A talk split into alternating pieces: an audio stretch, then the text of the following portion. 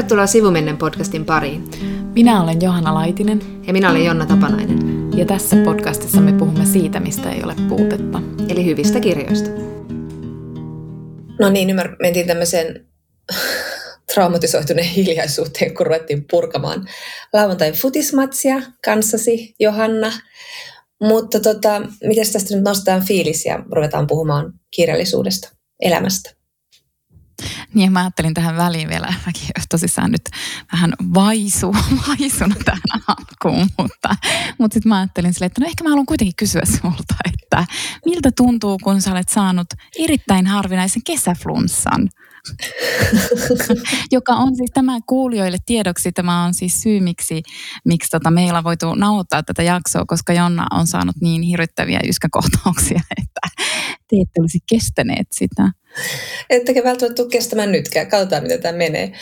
No, mulla on tietysti hirveän valittu olo ja, ja onneksi mä tänään taas viimeksi luin, että koronan oireet ovat muuttuneet ja mun oire täsmää näihin uusiin oireisiin. Eli tässä stressistä ei koskaan pääse, vaikka olisi käynyt rokotuksessa, vaikka olisi käynyt koronatestissä, niin joka päivä saa jännittää. Mä missasin tämmöisen uutisen tämmöisestä oireiden muuttumisesta, mutta se on ehkä ihan hyvä asia. Kyllä. Niin, mä tässä siis vähän multitaskaan, eli mulla on äänettömällä telkkari tuossa auki. Siinä on just alkamassa Saksa-Ranska-ottelu. mutta älä anna sen häiritä. Mutta, mutta mä oon kiinnittänyt huomiota nyt koronan aikana siihen, että ainakin minä, ja oikeastaan en pelkästään kyllä minäkään, että ihmisissä on herännyt vähän semmoinen nostalginen olo. Mm. Ja myös sinussa on herännyt nostalginen olo, koska sä olet kaivannut sellaista vanhaa sarjaa, johon sinä olet ollut kauan koukussa. Minä olen tämmöinen niin kuin herännäinen, eli minä olen löytänyt tämän sarjan vasta itse asiassa koronan myötä. En siis nostalgiasyistä, vaan ihan vaan niin kuin uutuuden janoon. Ja mä koen tästä pientä tällaista tarpeettomuuden tunnetta. En ole tullut nähdyksi selvästikään kanssasi, koska olen puhunut ehkä kymmenen vuotta tästä sarjasta, kuinka mahtava sarja se on ja näin kauan kesti. Tarvittiin maailmanlainen pandemia, että sä uskot mua. Sehän on ihan loistava The Real Housewives of Beverly Hills. Kyllä, kyllä. Ja mä luulen, että mä oon vähän pyöritellyt silmiä, kun sä oot sit puhunut, mutta mm, siis mm. Tota, sit heti kun mä rupesin nyt katsomaan sitä, ja se johtui siitä, että se tuli Netflixiin viime vuonna ehkä kolme ensimmäistä tuotantokautta. Eli sitten se oli myös tämmöinen niin aikamatka vuoteen 2000 kymmenen. Ja, ja tota, mutta heti välittömästi, kun rupesin katsoa sitä, niin sitten mä ymmärsin, että mistä sä olit siis puhunut. Kyllä. Innoissasi. Kyllä, ja itse asiassa just vuosi sitten, kun mun kesäloma oli alkanut, ja mä olin vähän samanlaisessa tämmöisessä ihmetyksen tilassa kuin mä oon nyt, että mitä on lomailu. Niin mä aloin sitten katsoa näitä Netflixin kausia. Eli siis alusta aloin katsomaan tätä reality-sarjaa, jonka jokaisessa kaudessa on about 24 jaksoa se oli sitten se mun kesäloman aloitus ja nyt mulla itse asiassa odottelee kausi 11 katsomistaan ja aion ruveta katsomaan se tässä ihan ensitilassa. Mutta, mutta koska sä oot nyt niinku selkeästi asiantuntevampi kuin minä, koska minä olen kaikille lisäksi vasta menossa, mä just, mä oon just käyttänyt silleen jonkun 90 prosenttia mun palveluoloajasta silleen viimeisen puolen vuoden ajan tähän kyseiseen sarjaan ja mä oon nyt menossa kaudessa viisi. Matskuu nimittäin on. Öm, ja sitten siinä riittää sulateltavaa, että mä tajusin, että mä en voi ihan putkeen katsoa niitä, kun mä menen niistä vähän niin kuin sekaisin. Että mä niin kuin mm. tavallaan niin kuin sulaudun siihen saariin. Tai siinä tapahtuu jotain tosi ihmeellistä. Että sen takia mun, mun on pitänyt ottaa tota, taukoa siitä. Mutta, mutta siis mä tota, ajattelin, että ehkä, ehkä sinä voisit kertoa minulle ja meitä kuunteleville ihmisille, että ainakin yksi syy, miksi sä luulet, että se on ollut sulle niin tärkeä sarja, ehkä voin sanoa näin. Niin, no tätä asiaa mä oon myös miettinyt itse sen kymmenen vuotta, että mä en ehkä pysty summaamaan sitä vieläkään, koska mä oon miettinyt sitä niin paljon. Tämä The Real Housewives of Beverly Hills, niin tämähän on niin tämän koko Real Housewives sarjan tai franchisingin kruunun jalokivi, eli se kaikista suosituin ja katsotuin. Ja onko se nyt sitten originaaleinkin, ja se tuli ensimmäinen kausi tosiaan 2005. Ja silloinhan ajateltiin, että tämä on aika niin kuin radikaalia, että, että naisen elämä voi olla kiinnostavaa, että siitä tehdään reaalityö ja se mukaan riittää itsessään, että seurataan että naisten elämää. Ja sehän on riittänyt aika kauan tässä ja aika hyvin ja tietysti poikinut monenmoista muuta realitysarjaa, mutta, mutta tietenkin tämä myös sit herätti tämmöisen, niin kuin, niin kuin reality ylipäätään herätti tämmöisen moraalisen paniikin, että tämmöiset naisten huvithan nyt aina aiheuttanut tällaisia niin kuin reaktioita, että joko nämä, niin kuin nämä naiset itsessään ovat uhreja, he ovat kapitalismia, patriarkaatin uhreja ja, ja rimpuilevat niissä rooleissaan ja yrittävät miellyttää miehiä ja pysyä siinä semmoisessa hyvin kapeassa naisen boksissa. Mutta sitten on myös puhuttu siitä, että tämä, tämä koko itse sarja niin hyväksikäyttää näitä naisia ja tekee heistä tämmöistä julmaa pilaa ja viihdettä. Toki nämä naiset on hyvin menestyviä ja käyttää hyvin fiksusti tätä TV-sarjaa lanseratakseen jotain bikinimallista ja laukkumallista ja kaikilla niillä on kenkämallista ja muuta vastaavaa. Niin, mulla on vielä sekin, että mä en, mä en ole mikään hirveä realityn kuluttaja. Tämä ei ole mikään elitistinen lausunto. Tämä kuulostaa yhtä typerältä kuin ihminen, joka sanoo, että en pidä autofiktiosta, koska siis realityhän on niin kuin tunkeutunut joka paikkaan niin kuin televisiosarjakerrontaa ja elokuvakerrontaa ja reality on niin monenlaista, että siitä oikeastaan voisi sanoa mitään tuollaista yleispätevää, mutta mä katson joka tapauksessa aika vähän realityä. Mä luin joskus, että Gloria Steinem oli sanonut, että hän vertaa näitä tämmöisiä niin kuin pimpattuja ja pumpattuja naisia. Että tällaista ohjelmaa hän vertaa niin kuin tavallaan, että se on minstrel show naisille. Eli siis Minstrel Show oli aikoinaan siellä niin valkoihoiset näyttelijät esitti mustia, laittoi väriä naamaa ja punas huulensa ja niin poispäin. Että tämä on vähän niin kuin samanlainen show ja semmoista aika hyvä vertaus, mutta se on myös ehkä se syy, miksi mä tässä tykkään. Tämä, niin kuin tämä naiseuden överi performointi, siis semmoinen niin isot tukat, isot huulet, isot tissit, ja sitten hirveä meininki ja huuto ja mekkala. Ja se on vähän niin kuin liikaa. Ne naiset on kaikki vaan liikaa. ja sitten siinä tulee itselle sellainen hirveän mukava ja turvallinen olo katsella sille, että että olen aika täällä niin kuin käytännöllisten suomalaisten naisten ympäröimänä, että mulla ei ainakaan tule tällaisia paineita elämässä. Että siinä on jotain niin överiä, että se ei kosketa omaa elämää oikein millään lailla. Toki siellä on paljon sen teemoja, jotka voi koskettaa, kuten vaikkapa ystävyys, siellä käsitellään seksuaalista hyväksikäyttöä, siellä on lähisuuden väkivaltaa, siellä on kaikenlaista. Mutta joka tapauksessa, silti mä en ole vielä ihan saanut niin kuin pinnattua sitä syytä, miksi se mua niin viehättää. Mutta mitä sä nyt tämmöisen niin uusherännäisenä Onko sulla mitään niin kuin teoriaa, parempaa teoriaa tästä syystä? Mä yritän muodostaa semmoista, mutta, mutta ehkä mäkin niin kuin jäin miettimään, kun sä äsken sanoit tuosta, että siitä heräsi vähän semmoinen niin moraalipaniikki sille, että mihin me käytämme sit aikani, niin mä ajattelen oikeastaan tosi TV-säkin, tai siis tosi TV on tosi monenlaista, ja tämähän on semmoista niinku glitter tosi TVtä, että tämä ei ehkä ole edes kaikkein niinku alimman statuksen tosi TVtä, mm. Mut niinku, koska tästä voi ajatella, että tämä on niinku joku tämmöinen niinku fantasia, ja totta kai niin kuin sanoitkin, niin se kytkeytyy just tämmöiseen niinku kuluttamiseen ja kapitalismiin, mutta siis silti mä niinku mietin, että se kritiikki, mikä kohdistuu vaikka nyt näihin Beverly Hillsin uh, Real Housewiveseihin, niin se jotenkin, tuleeko se sitten kuitenkin semmoisilta ihmisiltä, jotka ei katso niin kuin tämän tyyppistä tosi TVtä, jotka eivät tykkää vaikka tosi TVstä.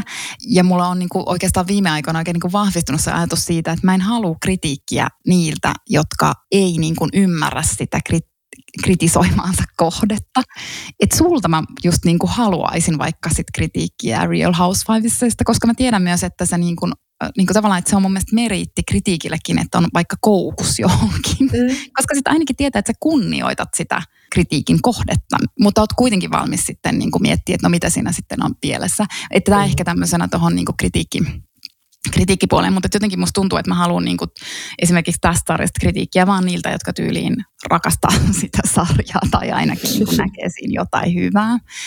Että kyllä mullakin tässä sarjassa se, että, että kun tämä on niin, niin kuin täynnä niin kuin naiseutta tai jotain naistapaisuutta tai feminiinisyyttä tai miksi sitä nyt ikinä sitten niin kuin kutsuukin, mutta se on niin kuin jollain tavalla se viehätys ja just toi, että ne on niin kuin, ne performoi sitä, että ne on niin kuin melkein drageja. Nehän on semmoisia ihan mielettömiä hahmoja, mm. ne naiset.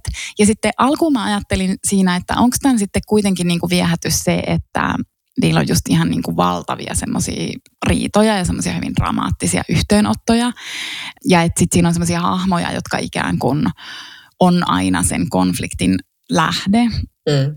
Mutta sitten mä päädyin siihen, että itse asiassa se ei ole sen sarjan viehätys, tai varmasti joo, varmaan siellä pitää jotain konflikteja olla, mutta mä itse huomasin, että, että mä niinku ahdistuin välillä niistä riidoista, ja mä mm. ahdistuin siitä, että osa niistä oli oikeasti tosi ilkeitä niistä hahmoista, mutta sitten mä kiinnitin myös huomenta siihen, että yleensä ne kaikkein ilkeimmät tyypit oli vain yhden tuotantokauden mukana siinä koko sarjassa. Eli mm. se ei niin kuin tavallaan, että mä en ollut yksin siinä. No ei tämä olekaan itse asiassa se kaikkein kiinnostavin juttu. Mm siellä on niitä häiriötekijöitä ikään kuin hahmoja, jotka niin kuin aiheuttaa aina häiriötä ja se on tavallaan tiettyyn asti se on toiminut siinä, mutta sitten ne kuitenkin niin kuin tavallaan poistuu myös siitä mm. sarjasta. Se kertoo niin kuin jotain, että itse asiassa siinä onkin niin kuin jotain muuta kuin just ne konfliktit. Mutta kun jotenkin, niin kuin, kun mä oikeasti niin kuin rakastan niitä ydinhahmoja, just niitä, jotka on niin kuin pysyneet siellä tosi pitkään, että mä oikeasti tunnen niitä kohtaan niin kuin jotain rakkautta. Toi on ihan, toi on paljon sanottu, mutta mä allekirjoitan ton, koska siis nämä on niin vahvoja nämä henkilöhahmot.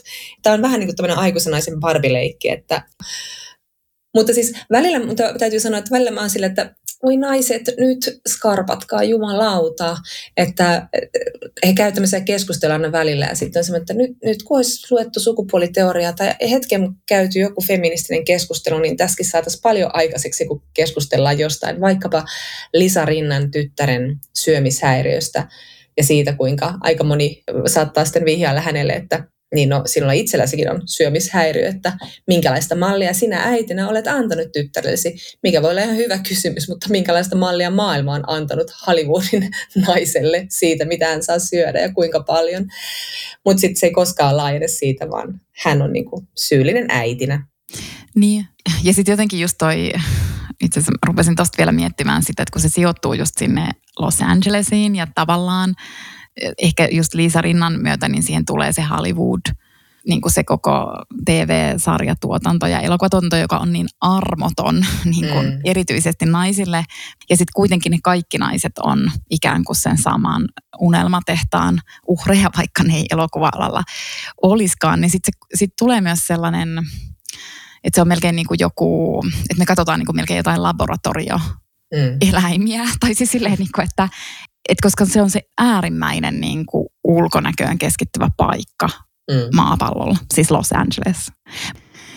Ja sitten mulle, mulle tuli mieleen, että kun tavallaanhan noi No tämä pätee niin kuin kaikkeen tosi TVCen ja ehkä vielä enemmän niin kuin muuhun kuin just tuohon Beverly Hillsin, mutta myös tuohon Beverly Hillsin täydellisiin naisiin, joka on vähän erilainen toi suomennos kuin se alkuperäinen nimi, mutta kuitenkin niin kuin ne kaikkihan on tavallaan niin kuin tyrkkyjä ja nehän on kaikki sellaisia, niin kuin, että ne haluaa huomiota.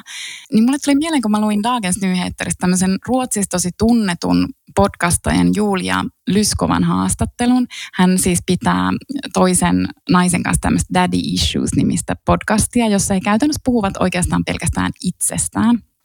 Ja se oli ihan sairaan freesi ja kiinnostava se haastattelu, koska se Lyskova sanoi niin kuin sille, että se on niin kuin tavallaan tosi kiinnostunut itsestään ja se haluaa yeah. podcastissa puhua itsestään. Ja sitten se, just se kertoi siinä haastattelussa, että hän on aina halunnut olla kuuluisa ja hän on aina halunnut tosi paljon huomiota. Ja sehän on niin kuin todella matalan statuksen kommentti, että kukaanhan ei saisi niin kuin sanoa, erityisesti jos on nainen. Niin niin. Mutta sitten siinä haastattelussa niin kuin jotenkin puhui siitä omasta draivistaan ja sitten jotenkin mä jäin sitten miettimään just sen haastattelun pohjalta, ja mä mietin, kun mä katson vaikka tuota Beverly, Beverly Hillsin Real Housewivesia, että niin kuin voiko tavallaan, voidaanko me ajatella, että joku a- alhaisiakin niin kuin haaveita ulospäin kielivä ihminen, että voiko nekin olla kuitenkin lahjakkaita ja voiko ne olla esimerkiksi tarinankertojina lahjakkaita, että esimerkiksi tuon Julia Lyskovan tapauksessa, että joku voi tuomita sen podcastin koska se keskittyy siis käytännössä hänen omaan elämäänsä sillä, että no kuka tahansa pystyy kertomaan omasta elämästään ja itsestään, mutta että sehän ei ole niin, vaan että siis niin kun hän esimerkiksi on todella taitava tarinankertoja ja hän pystyy niin kuin tarinallistamaan oman elämänsä ja hän pystyy avaamaan omaa elämäänsä sellaisella tavalla, että se sekä kiinnostaa ihmisiä, että se ilmiselvästi antaa niin kuin muille ihmisille tosi paljon. Ja kuka tahansa ei pysty siihen. Se ei, niin kuin,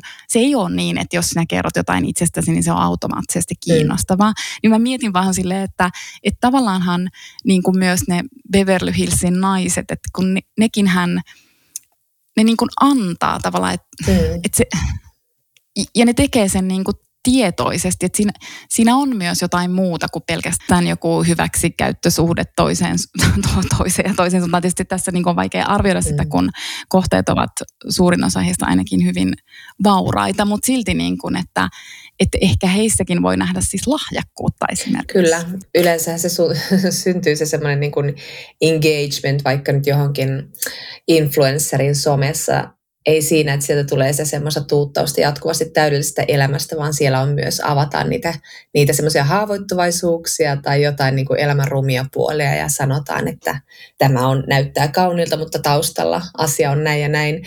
Niin samaan tulee näiden Real Housewivesien kanssa, koska heillähän on se niin kuin kulissit pitää olla kunnossa ja ulkonäkö ja muu. Ja sitten vähitellen siellä aina, aina näytetään se, niin kuin se onneton avioliitto, taloudelliset vaikeudet, ulkonäköpaineet ja niin kuin se tuska vanhenemisesta. Että siellä tulee jatkuvasti kuitenkin näitä tämmöisiä niin kuin anteliaita hetkiä. Ja se varmaan just sitten sitookin niihin. Mutta oli hyvä, hyvä tota, kommentti täältä oliko se Julia? Joo. Että ehkä sitä lahjaa on helppo ylen katsoa, että itsestäsi puhut so, niin, mutta kaikki ei se kiinnostavasti osaa tehdä sitäkään. Mulla on vielä pakko kertoa yksi anekdootti, jonka mä oon saattanut kertoa, mutta hell, miksi en kertoisi uudestaan, koska onhan tätä nyt monta vuotta jo veivattu. Tämä en tiedä, miksi mä olisin tästä kertonut, koska mielestäni meillä on puhuttu tästä aiheesta, mutta sulle mä ainakin on kertonut. Mutta silti eräät kaksi ystäväni, jotka ovat minut tutustuttaneet aikoinaan tähän ihanaan realitysarjaan, niin he sitten niin kuin keskenään jaksoivat puida ja analysoida jokaista jaksoja. Ja sitten toinen ystäväni, joka oli siis töissä mediassa ja hänen oli pitänyt sitten kirjoittaa tälle toiselle ystävälle tämä pitkä, pitkä analyysi yhdestä jaksosta. Ja jostain syystä hän oli lähettänyt sen of all people, Jonne Nikula, jolle hän oli pitänyt aikaisemmin lähettää vain semmoinen asiallinen työmeili, niin siellä sitten kello 12. Mä naurun sata vuotta, kun tai jotenkin menee niin oikealle ihmiselle se analyysi jostain helvetin real. Tällä asialla mä nauran iteksen. Ei helvetti. Niin, mulla on antaa tässä vaiheessa trendivinkki. Ihanaa, mä en enää koskaan ole trendivinkkejä, koska ne menee, menee aina sivuun. Ja mä aion muuten mennä katsomaan tällä viikolla yhdet vielä. Ja mä en aio puhua siitä kolmannen kerran näkemättä sitä elokuvaa. Eli tämä vain tiedonantona. Mutta sä oot noin kulttuurelli, että sä automaattisesti ajattelit, että trendivinkki liittyy jotenkin johonkin kulttuuriin tai taiteeseen, kun mä ajattelin puhua vaatteista. Ah, kiinnostaa.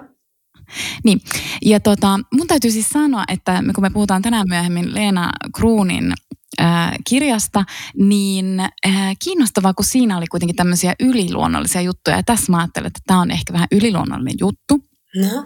Koska mä seuraan Instagramissa äh, Bella Hadidia, muun muassa. Mm-hmm. Ja, ja sitten mä näin hänestä kuvan ja mä olin silleen, että oh my god, Loka Jeans, ne on nyt back. They're back. Eli tällaiset matalavyötäröiset farkut, jotka on olleet aika kauan siis pois muodista. No, mutta sitten sit mä näin sen kuvan. Sitten mä rupesin katsomaan ähm, tätä Beverly Hillsin Real Housewivesia. Ja sitten mä en muista millä tuotantokaudella, olisiko se kolmannella, sinne tulee Yolanda – ja sitten mä katsoin sitä aika pitkään ja sitten mä oon silleen, että onpas tuolla Jolandalla niin kuin tota, ää, hyvin matala, matala vyötäröiset farkut. Ja mä oikein, oikein niin katsoin niitä arvioiden sille, että niin, että kyllä sillä Bella Hadidilla oli nyt sitten äskettäin, että, mutta kun tästähän on, on sitten tosissaan jo se kymmenen vuotta aikaa, kun sillä Jolandalla oli ne. Ja, ja, ja sitten mä olin silleen, että niin, että joo, jännä, että tollasetkin oli tollanen ja nyt ne on vissiin tulossa takaisin muotiin. Kuulostin mummoltani, joka ei kyllä elä enää, mutta siis kuitenkin. Kaikki on, onko se muodissa? No mutta anyway. No, sitten mä katson sitä pidemmälle ja yhtäkkiä mä siis tajuan, että siis tämä Jolanda on siis sen Bellan äiti, enkä mä ollut siis tajunnut sitä aiemmin. Jos sä olisit katsonut tuotantokaudet 7, 8 ja 9, niin sä tietäisit tämän asian. Niin, ja nyt mä tiedän sen, kun mä oon kattonut kolmosen, nelosen ja vitosen. Ai niin, oliko sä jo siellä? Joo, joo, aivan. mutta, mutta siis tämä oli mun trendivinkki, että jengi, jos haluatte olla sille vähänkin kartalla, niin matalavyötäröiset farkut. Se on hyvin haastava laji, esimerkiksi itselleni.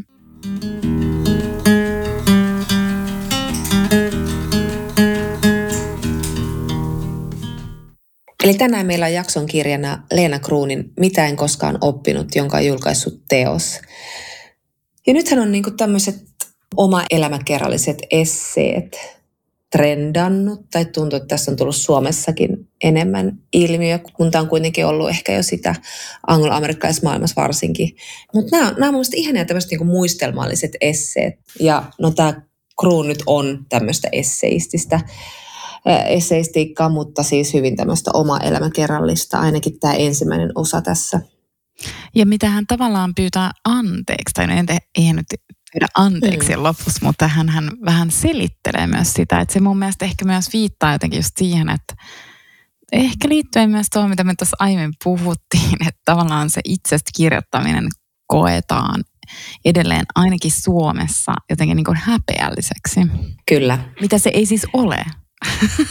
Halusin tähän lisätä. Niin, mutta että nyt hänkin on sitten lähtenyt tähän.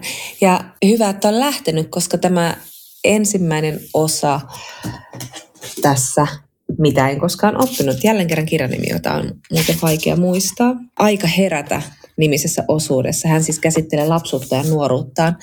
Ja ihan älyttömän viehättävästi. Tässä on niin kuin mun mielestä kiinnostavaa se, että kun itse on tottunut tämmöisen niin kuin Suomi-filmi ja maalaisromantiikka ja muun vastaava marinoimana näkemään vaan sitä sellaista niin kuin Suomea tämmöisen niin kuin maaseutulinssin läpi, niin musta on aina tosi kiinnostavaa nähdä tämmöisiä tai lukea tällaisia teoksia, joissa viedään semmoisen niin kuin porvarilliseen Suomeen, että eihän Leena Kruuninkaan koti mikään niin kuin rikas ollut, mutta he, hänen kodissaan todella oli semmoista sivistyspääomaa.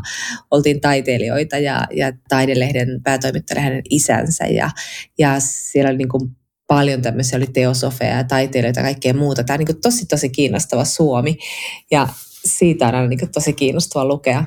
Itse asiassa tosi kiinnostavaa, että sanoit tuon, koska niin kuin mäkin mietin, että mä muistan, kun mä löytänyt just jonkun Mika Valtarin ensimmäistä kertaa. Ja mm. mä luulen, että se, mä luulen melkein, että mä niin kuin ajattelin, että mä luin melkein jotain käännöskirjallisuutta, koska siis sen maailma oli jotain ihan muuta kuin mikä oli se mun maailma, koska me ollaan niin kuin sille, me tullaan maaseudulta oikeasti. Että meille niin kuin siis tämä, tämänkin kirjan, siis tämä Kruunin kirjan niin kuin kaupunkilaisuushan on – niin kuin lapsuuden kuvauksena ihan tosi vieras. Ja sitten siinä puhutaan just niistä kaikista kouluista ja puhutaan niistä ihmisistä, joista sitten tuli jotakin ja josta jo heti lapsena nähtiin, että mitä heistä tulee.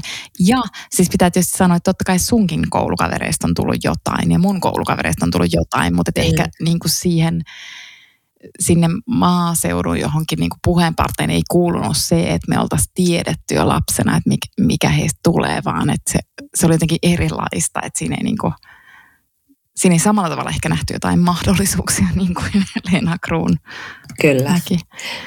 Mutta tässä on tässä, näissä Kruunin esseissä on sellaisia niin kuin ihan hirveän viisaita, hienoja ajatuksia, tosi hiottuja, mutta niissä on usein tämmöinen pieni jatkokysymys, jatkojalostus, asia, joka häntä pohdituttaa. Et sekin on aika kiva tyyli, että hän, hänellä on vastauksia, mutta hän tietää, että on vielä paljon kysymyksiäkin ja hän kysyy niitä ja kutsuu vähän semmoiseen vuoropuheluun.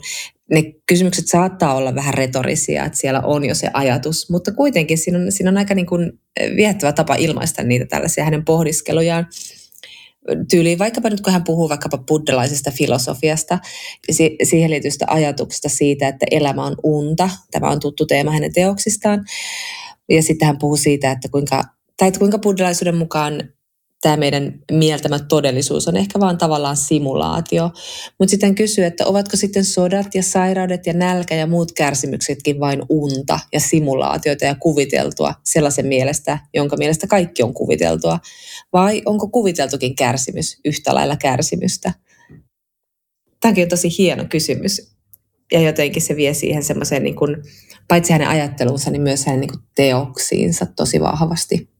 Ja sitten on myös pakko sanoa se, että, että Kruunin ajatukset on niinku tämmöisiä asioita, joita kysytään myös niinku ilmastokriisin aikana yhä enemmän, mutta hän on niinku käynyt läpi näitä ajatuksia siitä, onko ihminen irti luonnosta, onko mikään, mun kissa alkaa taas maukua, koska en kiinnitä hänen huomiota, ja onko niinku mikään irrallaan luonnosta, ja onko toisaalta mikään ihmisen rakentama kuinka kestävä. kestä. She's one of the Beverly Hills real housewives. Tyrkki.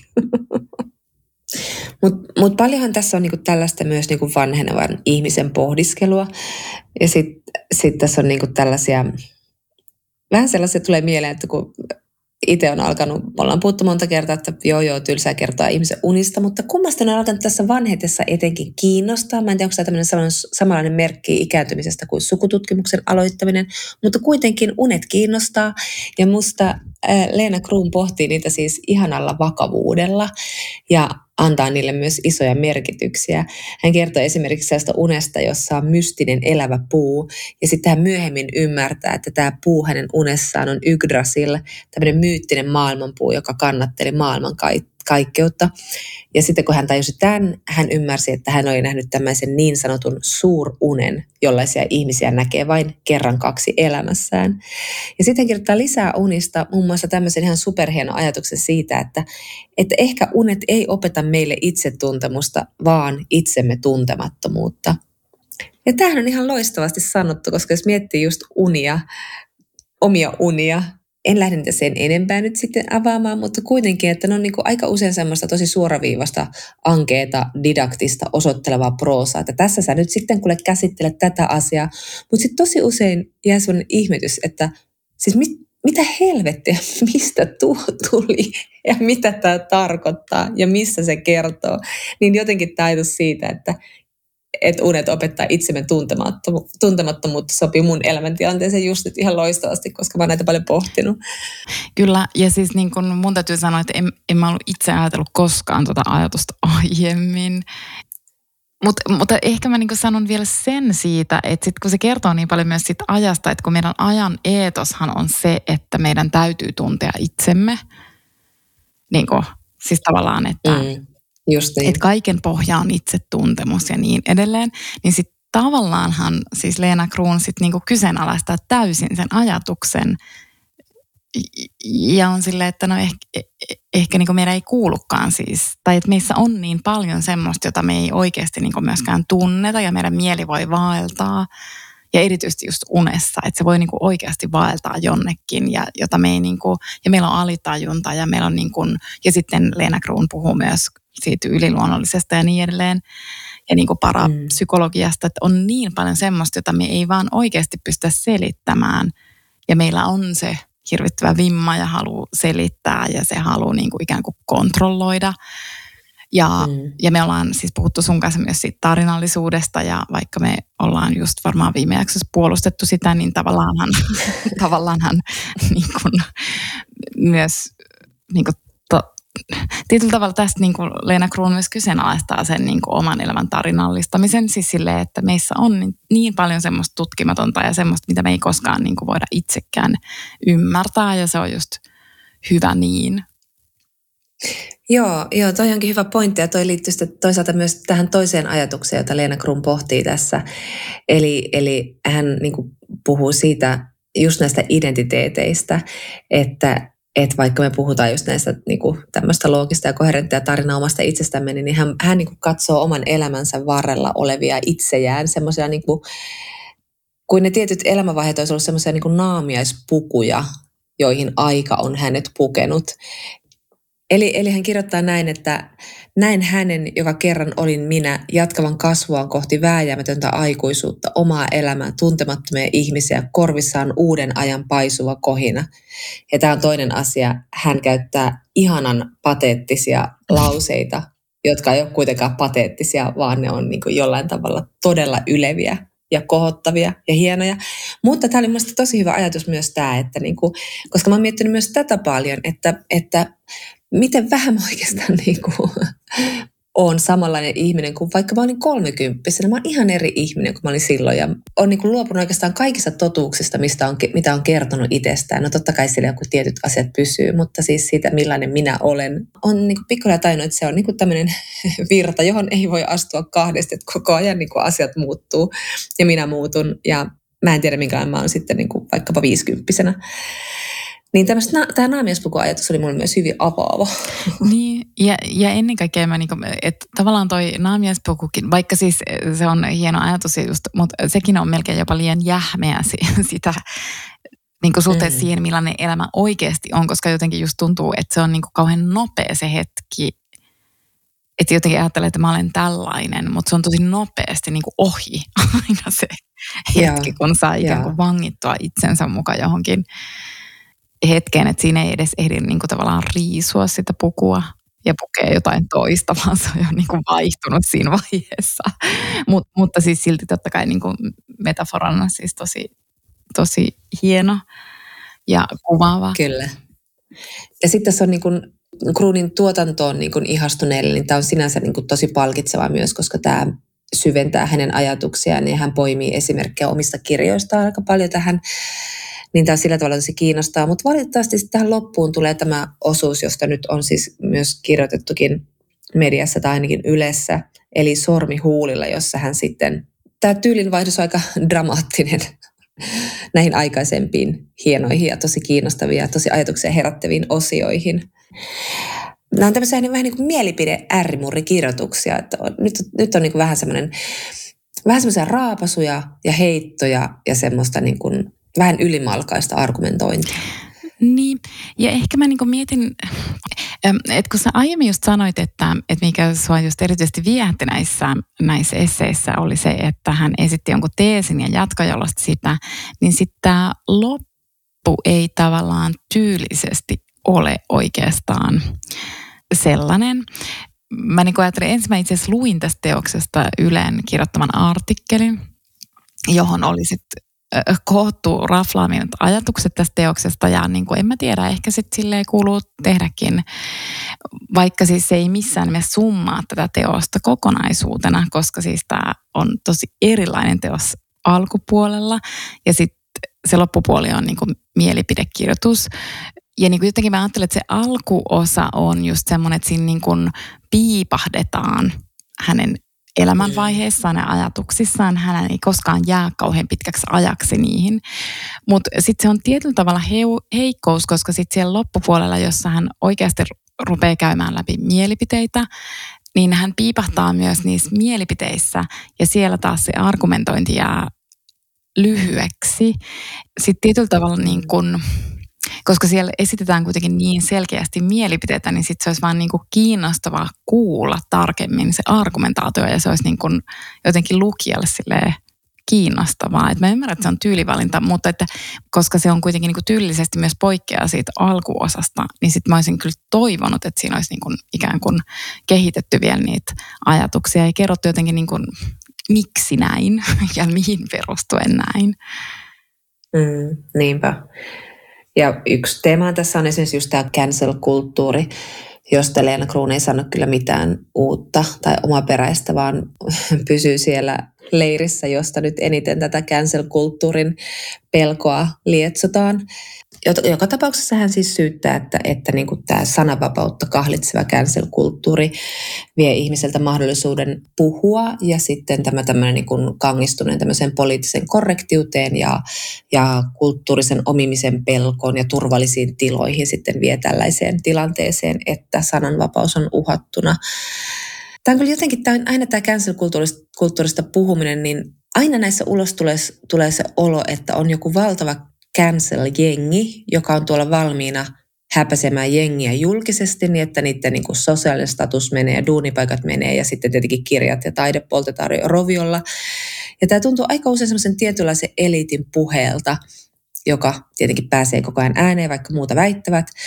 Ja koko ajan lietsoa sitä pelkoa, että jokin menee niin kuin överiksi ja sitten ihmiset eivät uskalla enää sanoa. Ja sehän on ihan hyvä ja validi pelko, koska netis menee koko ajan överiksi. Mutta se, että tämä cancel-kulttuuri aina pannaan niin kuin tällaisten woke piirien syyksi, niin se on aika niin kuin yksioikoinen näkemys, näkemys tästä aiheesta, koska siis onhan se totta tietyllä tavalla, totta kai, mutta se on totta myös moni, monissa muista leireistä, jos puhutaan siitä, miten niin kuin sananvapautta uhataan vaikkapa niin kuin oikeistolaisten ihmisten piiristä. Eikä tarvitse puhua mistään oikeistolaisista tai, tai natseista tai rasisteista tai, tai muista misogynesteistä, vaan myös ihan vaan niin jostain hihuleista, jotka tyyliin känseloivat vieressäni esitetyn Upponalle teatteri teatteriesityksen, koska siinä oli teemana rokotteen saaminen, eli helpotettiin lasten rokotepelkoa, mutta näinä rokotekriittisinä eli kulkutautimyönteisinä aikoina se sitten oli liikaa joillekin. Tai kuten Maria Ylikangas kirjoitti Leena Kruunista, että Leena Kruunhan on itse canceloinut koko elämänsä taiteilija Teemu Mäkeä hänen kissantappovideonsa takia. Niin, toi on hyvä pointti, että sitten mä ehkä niin kun mä sitten vielä yritin sille ymmärtää, kun mä luin tätä kirjaa, niin mä yritin ymmärtää, että mitä Leena Kruun tarkoittaa. Ja sitten voi olla, että mä oon tässä niin kuin väärässä, mutta, mutta sitten mä ajattelin, että voiko olla myös niin, että Leena Kruun, tai että on kaksi eri keskustelua sitten just ajatella, että mikä on koko yhteiskunnan keskusteluilmapiiri. Ja jos me puhutaan koko yhteiskunnan keskusteluilmapiiristä, niin silloinhan kuka tahansa itse asiassa saa kyllä sanoa aika lailla mitä tahansa ja just äärioikeasti saa todellakin sanoa, mitä, mitä he haluavat ja niin edelleen.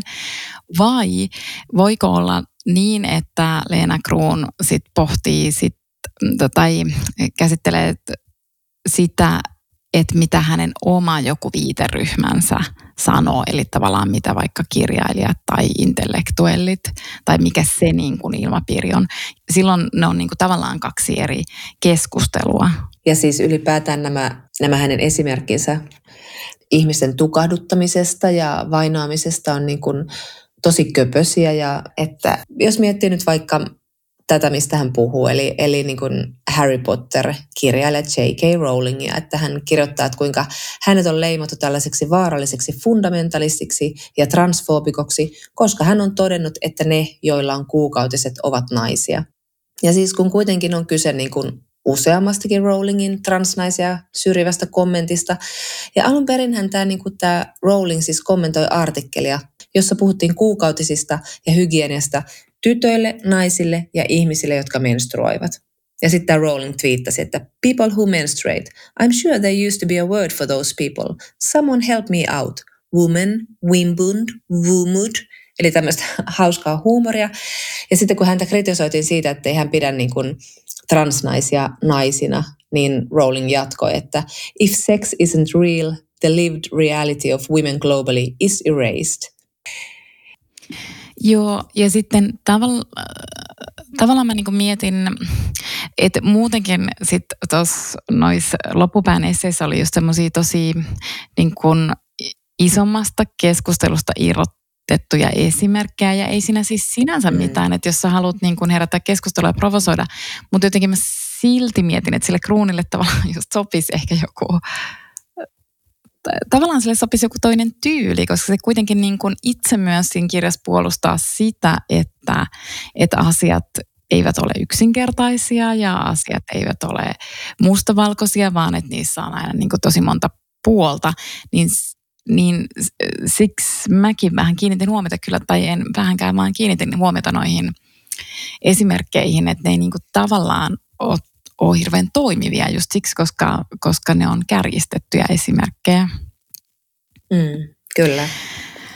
Niin kuin tämmöiset niin kuin puhkikulutut horinat näistä, kuinka ainotriptyykki on vaadittu Ateneumin seinältä pois miityn takia. Tämähän ei pidä paikkaansa. Sitten hän puolustaa Lionel Shriveria, joka on niin kuin heittänyt todella niin kuin loukkaavia kommentteja ja, ja, ja monia muitakin.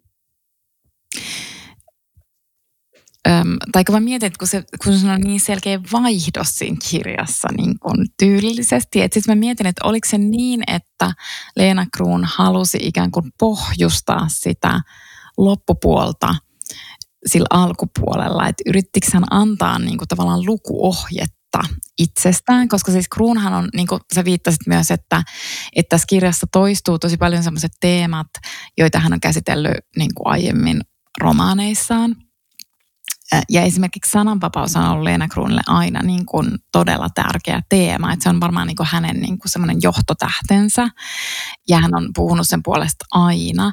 Ja et tässä kirjassa hän myös, siis ei liittyen itse asiassa, niin kuin hän ei suoraan sano, että se liittyy sananvapauteen, mutta mä kiinnitin huomiota siihen, kun hän siellä kirjan alkupuolella, tai ehkä jossain keskipaikalla, I don't en mä nyt muista, mutta kuitenkin hän antoi tämmöisen esimerkin, jossa, jossa hänen kirjansa käännettiin toiselle kielelle ja sitten sieltä ää, kohdekielestä sit kääntäjä kysyi tarkentavia kysymyksiä häneltä ja hän ei osannut tai hän ei halunnut vastata niihin. Hän oli silleen, että hän ei siis tiedä, että vaikka hän on sen kirjan kirjailija, mutta hän ei siis tiedä.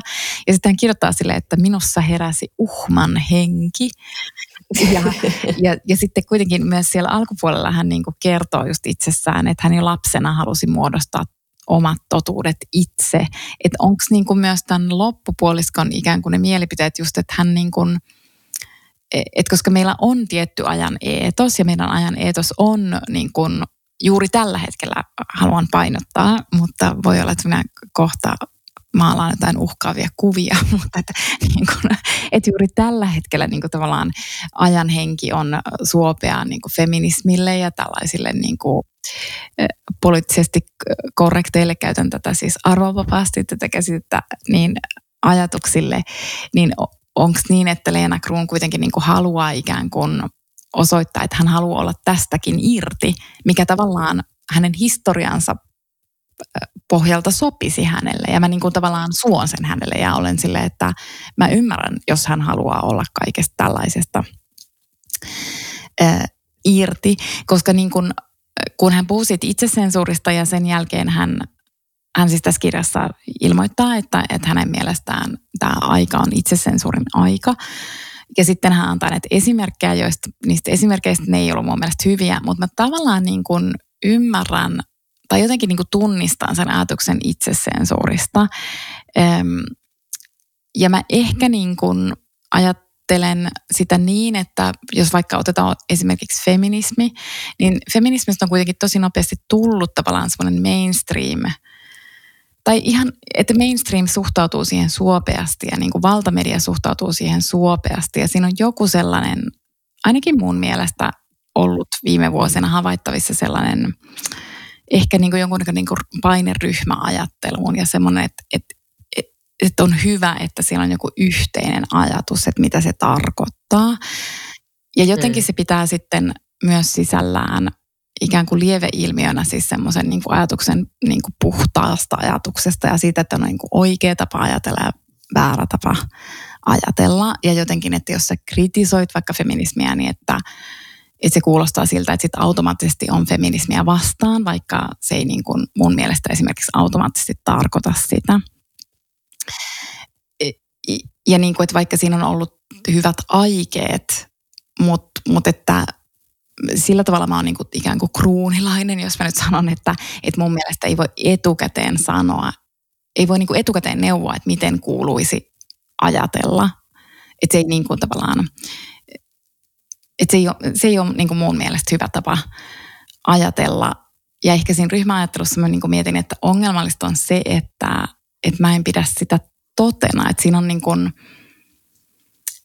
että kun me niin kuin tiedetään, että jos meillä on niin kuin kaksi ihmistä samassa tilassa, niin yleensä sitten ne kaksi ihmistä on ainakin vähän ainakin eri mieltä. Vaikka ne ei olisi edes mistään fundamentaalisista asioista eri mieltä, niin ne saattaa olla kuitenkin, niin kuin, tai yleensä ovat sitten niin kuin jostakin mm. eri mieltä. Ja sitten ehkä mun pelko on se, että jos esitetään niin kuin isolla jengillä, että me ollaan tosi yhtä mieltä jostain asioista, niin sit se voi olla niin kuin jotenkin jossain vaiheessa myös luotaan työntävää siksi, koska se tuntuu niin kuin valheellisemmalta jollain tavalla. Ja sitten, että ehkä mä niin kuin tunnistan myös kruuniajattelussa sen, että mun, munkin mielestä niin kuin kaikkein kauneinta on semmoinen niin kuin tosi vapaasti soljuva ajatus, että joka niin kuin, tavallaan on vähän semmoinen niin kuin ääretön universumi, et, ja se voi ulottua just vaikka unimaailmaan ja niin kuin jonnekin fantasiaan mm. ja muualle. Ja, ja mä haluan vielä niin kuin korostaa, että mä en niin kuin tässä puolusta edes mitään niin kuin rasistista ajattelua, koska se ei ole mun mielestä niin kuin kiinnostavaa ajattelua, vaan että jotain semmoista niin kuin ajatuksen vapautta. No mutta anyways, et, et, niin kuin tämän, tämän mä oon niin kuin mun mielestä tunnistanut, että semmoisen niin kuin tavallaan jonkun ryhmäpaineen siitä, että pitäisi ajatella jotenkin tietyllä tavalla, niin kuin tietyssä piirissä, ei koko yhteiskunnassa, vaan tietyssä piirissä, ehkä just omassa niin kuin viiteryhmässä. Mutta mutta sitten mä niinku kyllä nyt ihan viime aikoina, että sen takia mä en niinku halua edes jumittua siihen ryhmäajatteluun kauhean pitkälti, koska mun mielestä se on murtumassa tällä hetkellä. Ja, ja se näkyy siinä, että esimerkiksi feminismiä kritisoidaan tällä hetkellä ja kritisoidaan vielä niin kuin sisäisesti, mikä on mun mielestä hyvä asia.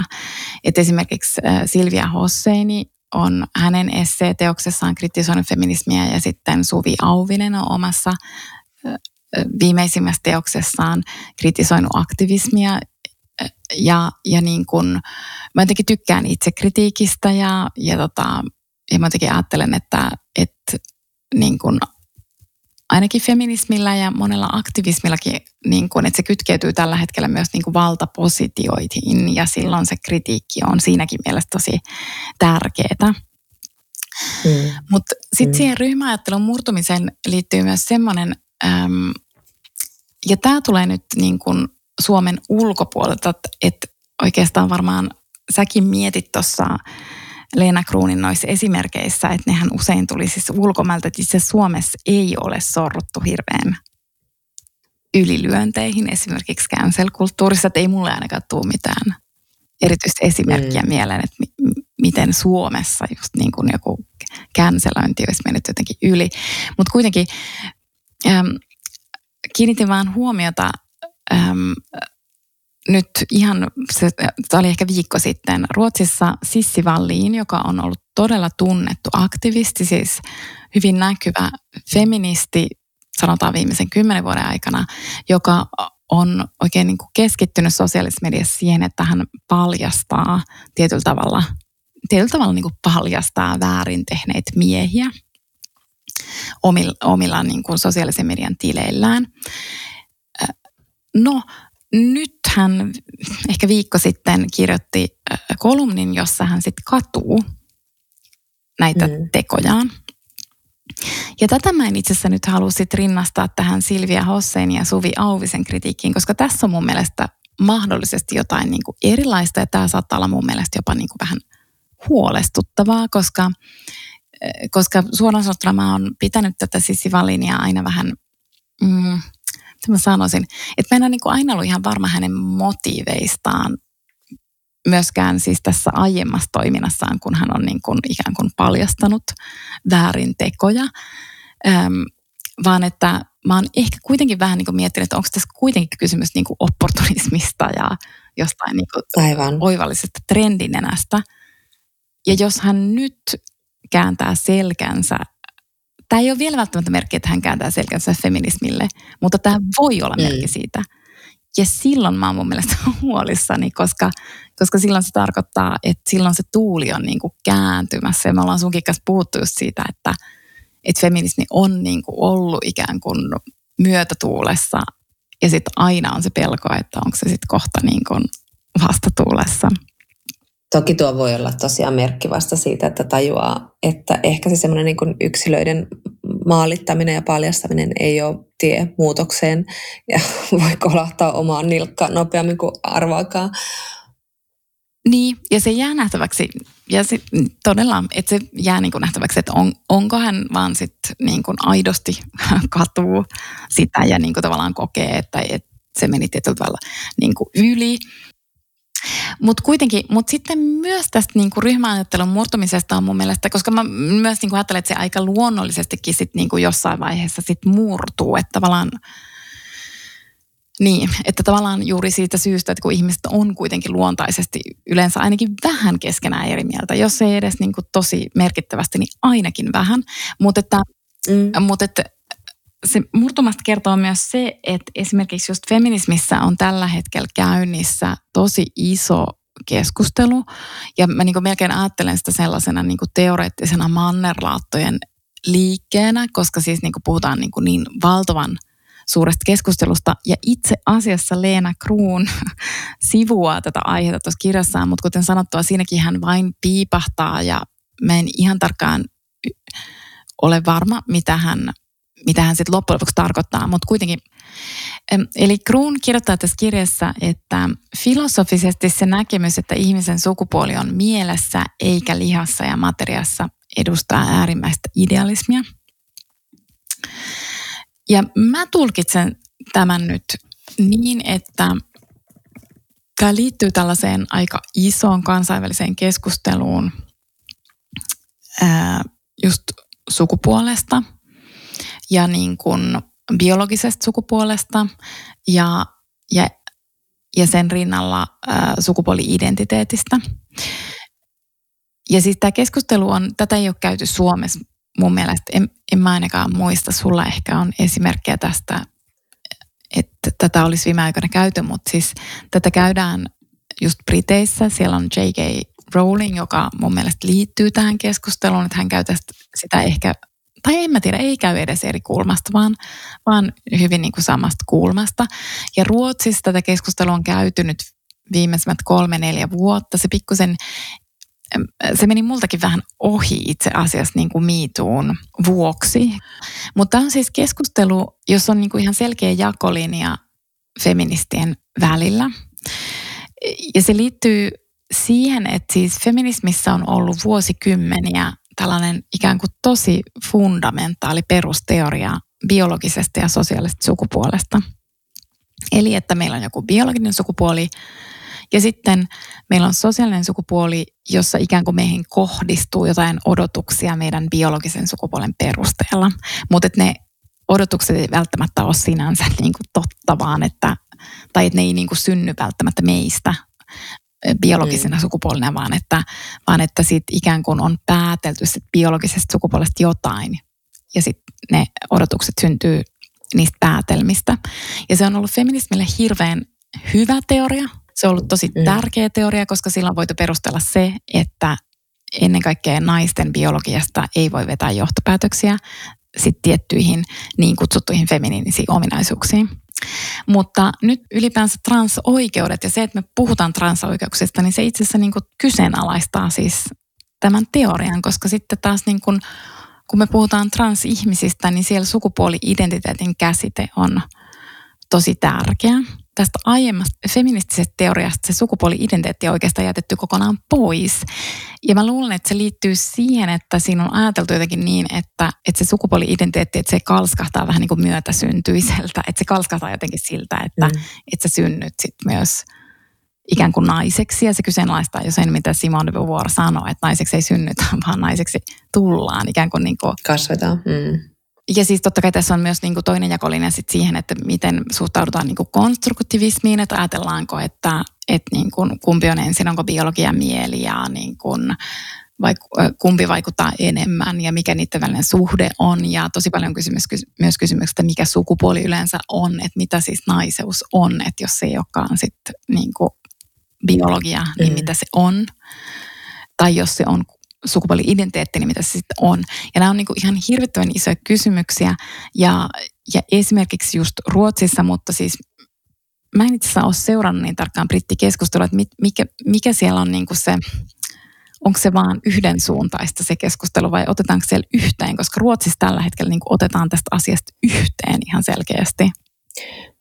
Kyllä ainakin Englannissa otetaan yhteen. Ja siitä, siitä keskustellaan tosi paljon. Ja, ja just tämä tämmöinen niin kuin, varmaan siinä joku semmoinen järkytys, ainakin Amerikassa on ollut, ollut näillä tällaisilla niin kuin, miksi heitä nyt kutsuisi, genderkriittisillä feministeillä, radikaalifeministeillä. Tässä on vähän vaikea nyt mieltää näitä termejä, kun tämäkin vähän liittyy, että mistä maasta puhutaan, mutta, mutta joka tapauksessa niin kuin, he ovat vähän järkyttäneet, että he ovat niin tavallaan nyt yhtäkkiä niitä taantumuksellisia – kun kuitenkin niin kuin intersektionaaliseen feminismiin kuuluu se, että puolustetaan transihmisiä, niin kyllä siellä niin kuin tosi isoa taistoa tästä käydään ja tosi paljon tietenkin käytetään tätä, niin kuin, että intersektionaaliset feministit käyttää tämmöistä niin kuin cancel-kulttuuria aseenaan, että vaientavat nämä genderkriittiset tahot. Ja esimerkiksi niin kuin Jenkkikampuksilla ei haluta äh, ottaa tämmöisiä niin kuin puhujia ja siellä niin kuin tehdään tosi paljon töitä, että sinne ei tule yhtäkään tämmöistä puhumaan tämmöisiä niin kuin transvastaisia feministejä. Et kyllä siitä niin kuin käydään tosi paljon nyt keskustelua. Ja siis sekin, niin kuin miten niin kuin Rowling on, on saanut omalla, niin kuin, omilla kommenteillaan kyllä tuotua uutta puhtia tällaiselle tahoille, niin se on kyllä tosi pelottavaa. Niin, ja sitten kun tästä tekee niin kuin erityisen sekavan siitä keskustelusta vielä se, että kun sitten siellä on niin kuin just selkeästi niin kuin transfobisia keskustelijoita. Mm, joo. Ja sitten, mutta ainakin Ruotsissa, mitä mä seuraan, niin osa äh, niistä feministeistä, jotka on, on sitä mieltä, että sillä biologisella sukupuolella on tosi iso merkitys, siis sillä niin kuin tavallaan, että mihin sukupuolen syntyy. Koska siihen perustuu koko naisen sorto, siihen hänen niin kuin seksuaalisoimiseen ja siihen lisääntymiseen ja kaikkeen. Se on niin kuin just näiden niin kuin ytimessä, että siihen perustuu naisen sorto ja, ja niin kuin se on se ongelma. Ja jos niin kuin tavallaan kielletään tämä naisen biologiasta johtuva, siis naisen biologiasta johtuva sorto, niin silloin niin kuin pyyhitään tavallaan koko feminismin merkitys pois. Näin mä oon ymmärtänyt. Ja, siis, ja sekavinta on siis se, että kun sit siellä, siellä juuri näiden, niin kuin, jotka, jotka niin kuin pitää hyvin tärkeänä sitä biologisen sukupuolen niin kuin pohjaa, niin siellä on esimerkiksi Ruotsissa tosi paljon, tai siis siellä on useita feministejä, joita mä itse arvostan esimerkiksi tosi paljon. Mm.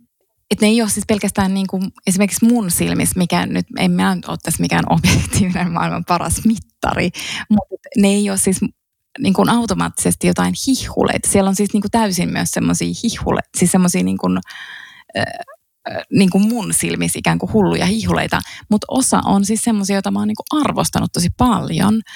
Ja niin kuin, niin kuin sanoit, niin eihän se taustalla välttämättä ole mitään niin kuin transfobiaa, mutta se jotenkin niin kuin se, siinä on oudosti nähdään se, se, että transihmisten mukaan ottaminen tai transnaisten mukaan ottaminen jotenkin niin kuin sitten äh, uhkaa sisnaisten oikeuksia. Ne kamppailee keskenään, mikä on minusta tosi outo ajatus, koska niin kuin tavallaan sen siinä tehdään tilaa yhdelle sorretulle ja erittäin sorretulle ihmisryhmälle, jonka sorto myös liittyy siihen, mihin se sisnaisen sorto, eli siihen hyvin binääriseen ja lukittuneeseen sukupuolijärjestelmään, jossa pitää tuottaa niitä sukupuolirooleja tietyllä tavalla. Niin, niin. Mutta mut sitten kaikki... Ja niin, tähän mentää. Niin, ja sit, mut kaikki ei kuitenkaan niistä jotenkin...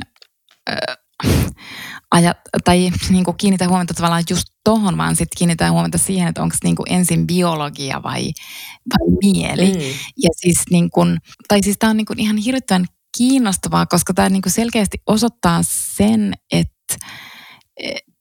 että miten kivuliasta tämä on myös niin kuin, niin kuin pitkän linjan feministeille, koska siis niin kuin feminismissa on oikeasti ollut niin pitkään se teoria sit niin kuin biologisesta ja mm. sosiaalisesta sukupuolesta. Ja yhtäkkiä tämä niin kuin sukupuoli-identiteetin käsite kyseenalaistaa sen teorian. Se oikeasti kyseenalaistaa sen. Tai ainakin se niin kuin mm. kertoo, että se teoria ei ole ollut täysi, niin kuin se biologisen ja mm. sosiaalisen sukupuolen teoria. Joo, tämä on tosi kiinnostavaa. Ja sitten se niinku tavallaan just tarkoittaa sitä, että, tai mä itse ajattelen niin, että, että koska transihmisiä on, he ovat siis olemassa. Se on niin kuin ihan, siis sille ihan selkeä fakta. Eli silloin me ei voida sanoa niin, että tämä teoria on oikea ja todellisuus on väärä ja että nämä todellisuus eli että transihmiset pitää tunkea jotenkin siihen teoriaan, vaan silloin pitää niin kuin todeta, että, että tämä teoria on itse asiassa väärä ja se todellisuus on oikea, mutta se tarkoittaa niin kuin feminismille ihan valtavaa itsekritiikin niin kuin sillä tavalla itsekritiikin paikkaa, että pitää tunnustaa, että, että tämä meidän opinkappaleemme ei ole ollut täydellinen. Mm.